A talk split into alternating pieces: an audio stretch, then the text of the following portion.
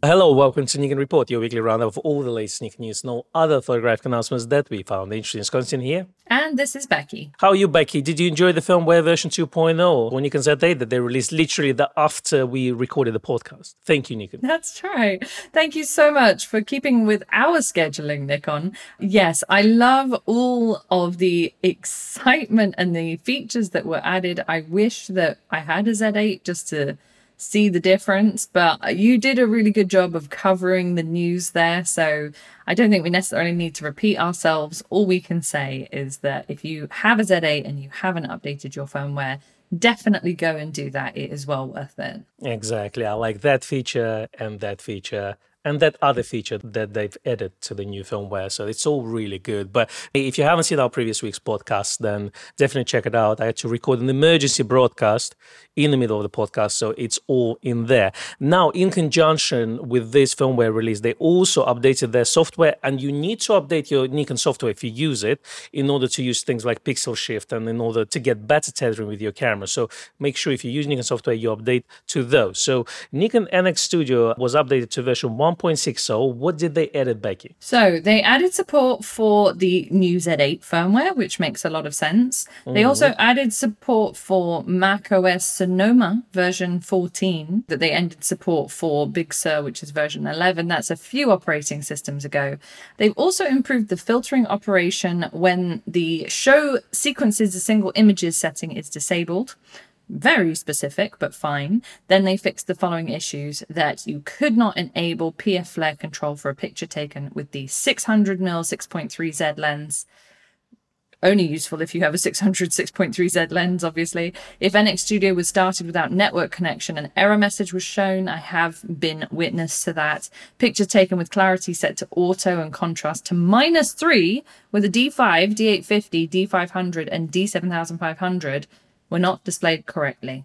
So if you have any of those cameras, again, very specific, then do update your NX Studio just to be on the safe side. All right. If you didn't understand any of it, I didn't understand either. But then we move on to NX Tether, where we're going to read another bunch of things that we can't understand. So mm. NX Tether was actually updated to version 2.0. So it's a big jump from the previous version. So a part of obviously adding the support of new macOS system and adding the old one, adding the support of Z8. They also added camera live view into the NX Tether. So now you can actually see what your camera sees on your screen. But a part of this, there's actually been a good update because they also add a bunch of Camera Control Pro 2 features. Yes, they did, such as configuration of a wide variety of camera settings, live view display during remote tethered shooting, support for video recording, and the software actually helps increase efficiency for solo photographers working unassisted in a studio setting. So, whether you're shooting handheld or for commercial products, by enabling the output to be confirmed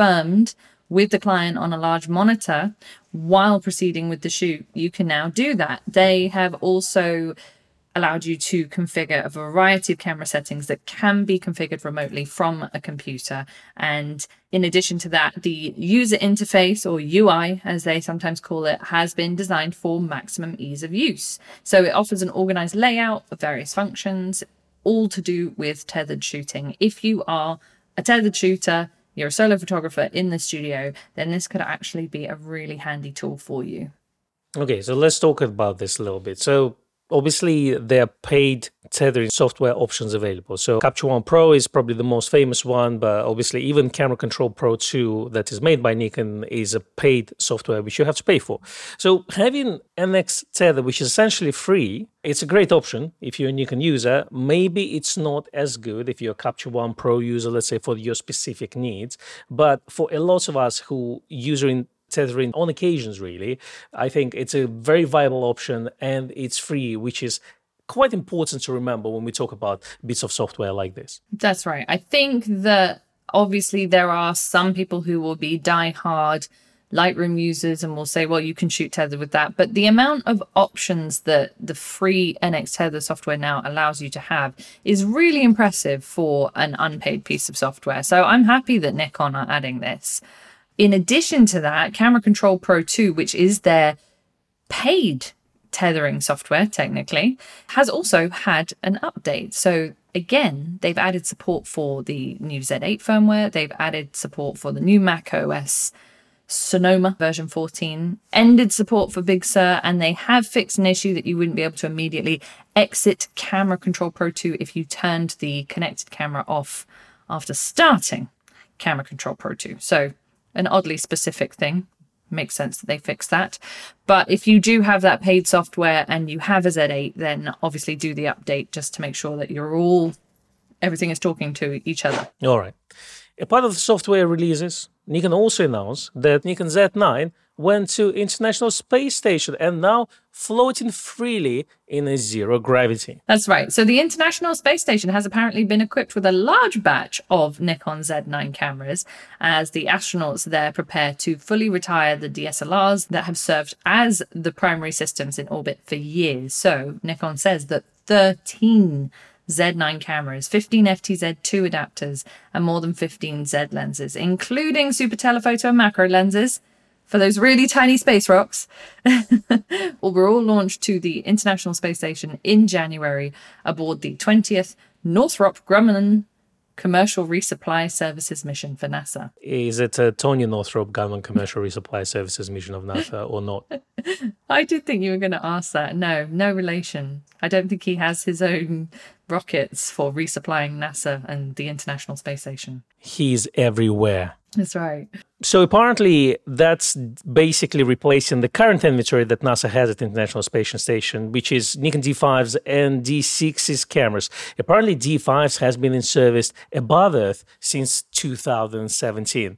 So, a part of this, Nikon created a special firmware for astronauts, and uh, just to kind of address the issues that you may have in space that us Earth people never encountered. So apparently that includes expanding noise reduction to faster shutter speeds to account for constant bombardment of cosmic radiation. The crew and gear subject to about the space station. So here you have it, folks. Apparently the shelf life of those cameras is not that long because if you read the PetaPixel article, they ask Austrian Don Pettit, who basically said that bombarded with cosmic rays, uh, the sensor become damaged and giving them about six months shelf life. So these Nikon Z9s were launched last month, effectively will be replaced with the next batch in summer. I never knew that. That's very interesting and very expensive. It is very expensive. I'm actually really impressed that uh, they've managed to get, I guess, D5s and D6s up until very recently. I'm just trying to think if if the D5s only lasted six months and they've had D5s up there, obviously not the same ones, mm. but that means they were still able to get hold of brand new D5s for the last year. No, I think maybe they were just bringing them back to Earth and just part exchanging them towards D6s. Maybe part exchanging them with their cosmic ray and radiation on it, and uh, with the time lapses, they use probably one billion of uh, shutter activations. Free space dust with every second-hand camera. Mm. well, Grays of Westminster can supply to NASA if they get in touch. We can do that That's for sure. Right. You know, we can supply you 15 Z9s every six months and I can go on holiday after those shipments. all right, now to some news that perhaps we're not all jumping for joy about, but Con is. well, we're back to Earth, right? And I just yeah. gotta take out my calculator, really, more than anything else. We're gonna look at Nikon third quarter financials right now, and we're gonna try to make it under one minute. So basically, realistically speaking, if you look at imaging revenue, is about 15% up, profit is a bit up. A lot of it to do with exchange rates and increased amount of units they sold. Uh, they say that ZF and Z8 are selling really, really well. So high margin, low volume. So they, they don't seem to sell their lower range range products. So that's what they say. They also forecast quite a big bump in terms of sales in the fourth quarter, which is from basically January till end of March.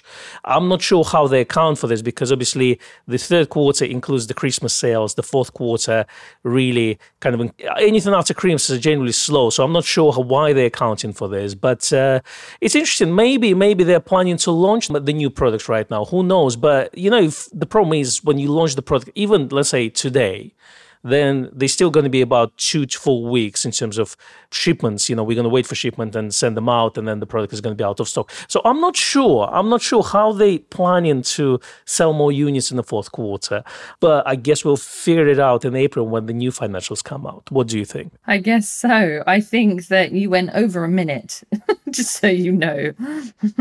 and didn't look at the slides at all. You see, so this is all commentary, okay? So nothing there, but we've linked you to the full PDF. You can have a look at this technically it's very similar to the previous report so you know in terms of revenue in terms of sales all over the world it's all about the same but the good news is that Nikon effectively is up year on year it's not all doom and gloom so yeah here you have it folks here you have it folks let's all go to rejoinder all right so from nikon financial reports to third party news, which start with camera umbrellas are now available for sale.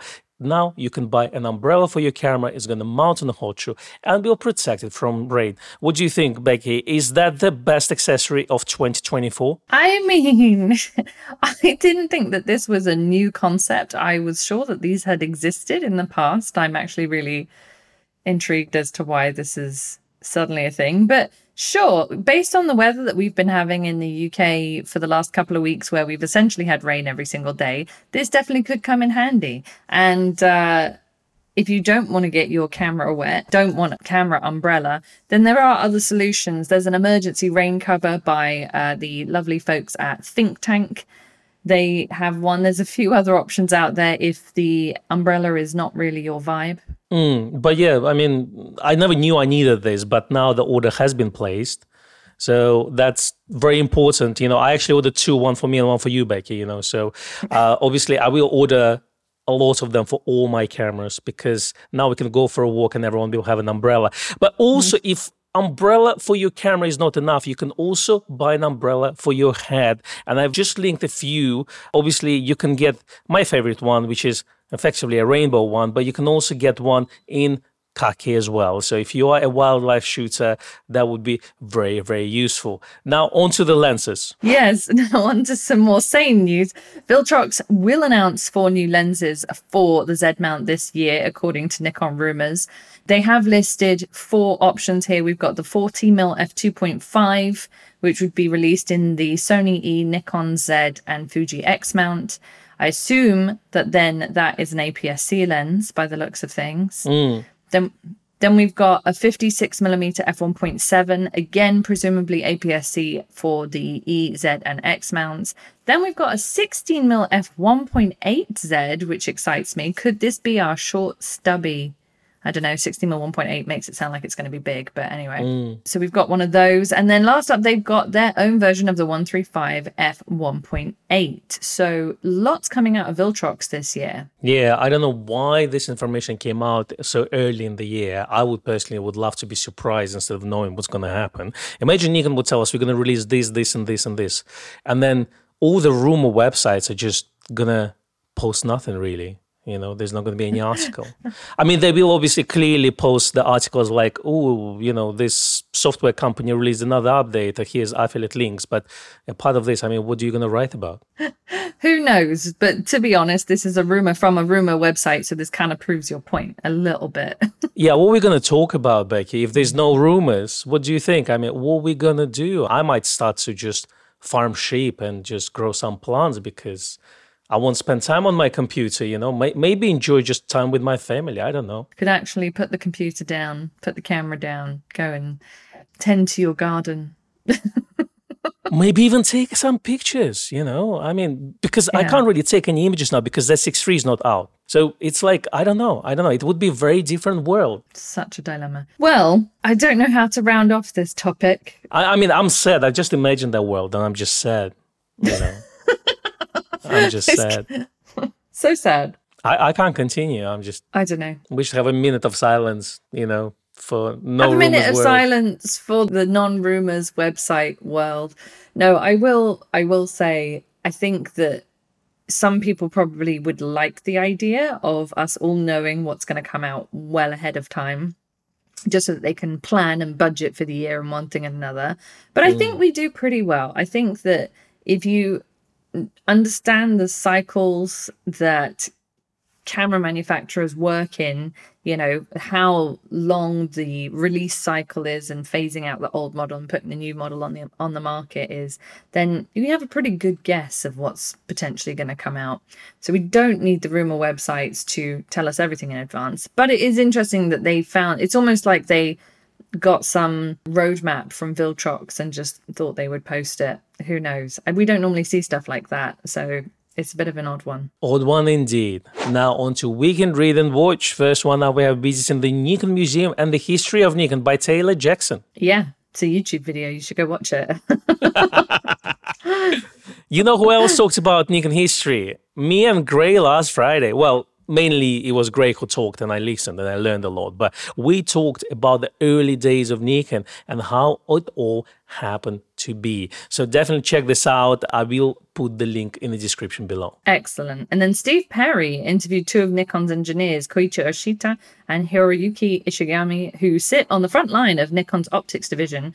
And he talked to them about Nikon's 90th anniversary. Most of you will know Steve Perry from his very successful blog and YouTube channel, Backcountry Gallery. So he's there with an exclusive interview and definitely well worth a read. Yeah, and that's a wrap. Thanks for joining us this week. It's been probably the shortest podcast we ever made, but with no rooms around, there's nothing to talk about. What are we going to talk about? Photography? I mean, yes, thank you very much for watching and or listening. Please give us a like and a subscribe if you're on YouTube. If you're following on a podcast platform, give us a rating, a review, a follow. I think there's other things you can do on there too. But anyway, all of that, please, would be hugely appreciated yeah, Apple Podcast, Amazon Music, and Spotify of the world. Definitely check us out. Leave us a review in there. It's all in audio, high definition quality, which means you don't need to see our pretty faces, but you can listen to us anyway. That's right. And if you'd like to find us on the internet, you can find us on Instagram. We sometimes post pictures on there. I'm at Rebecca underscore Danese.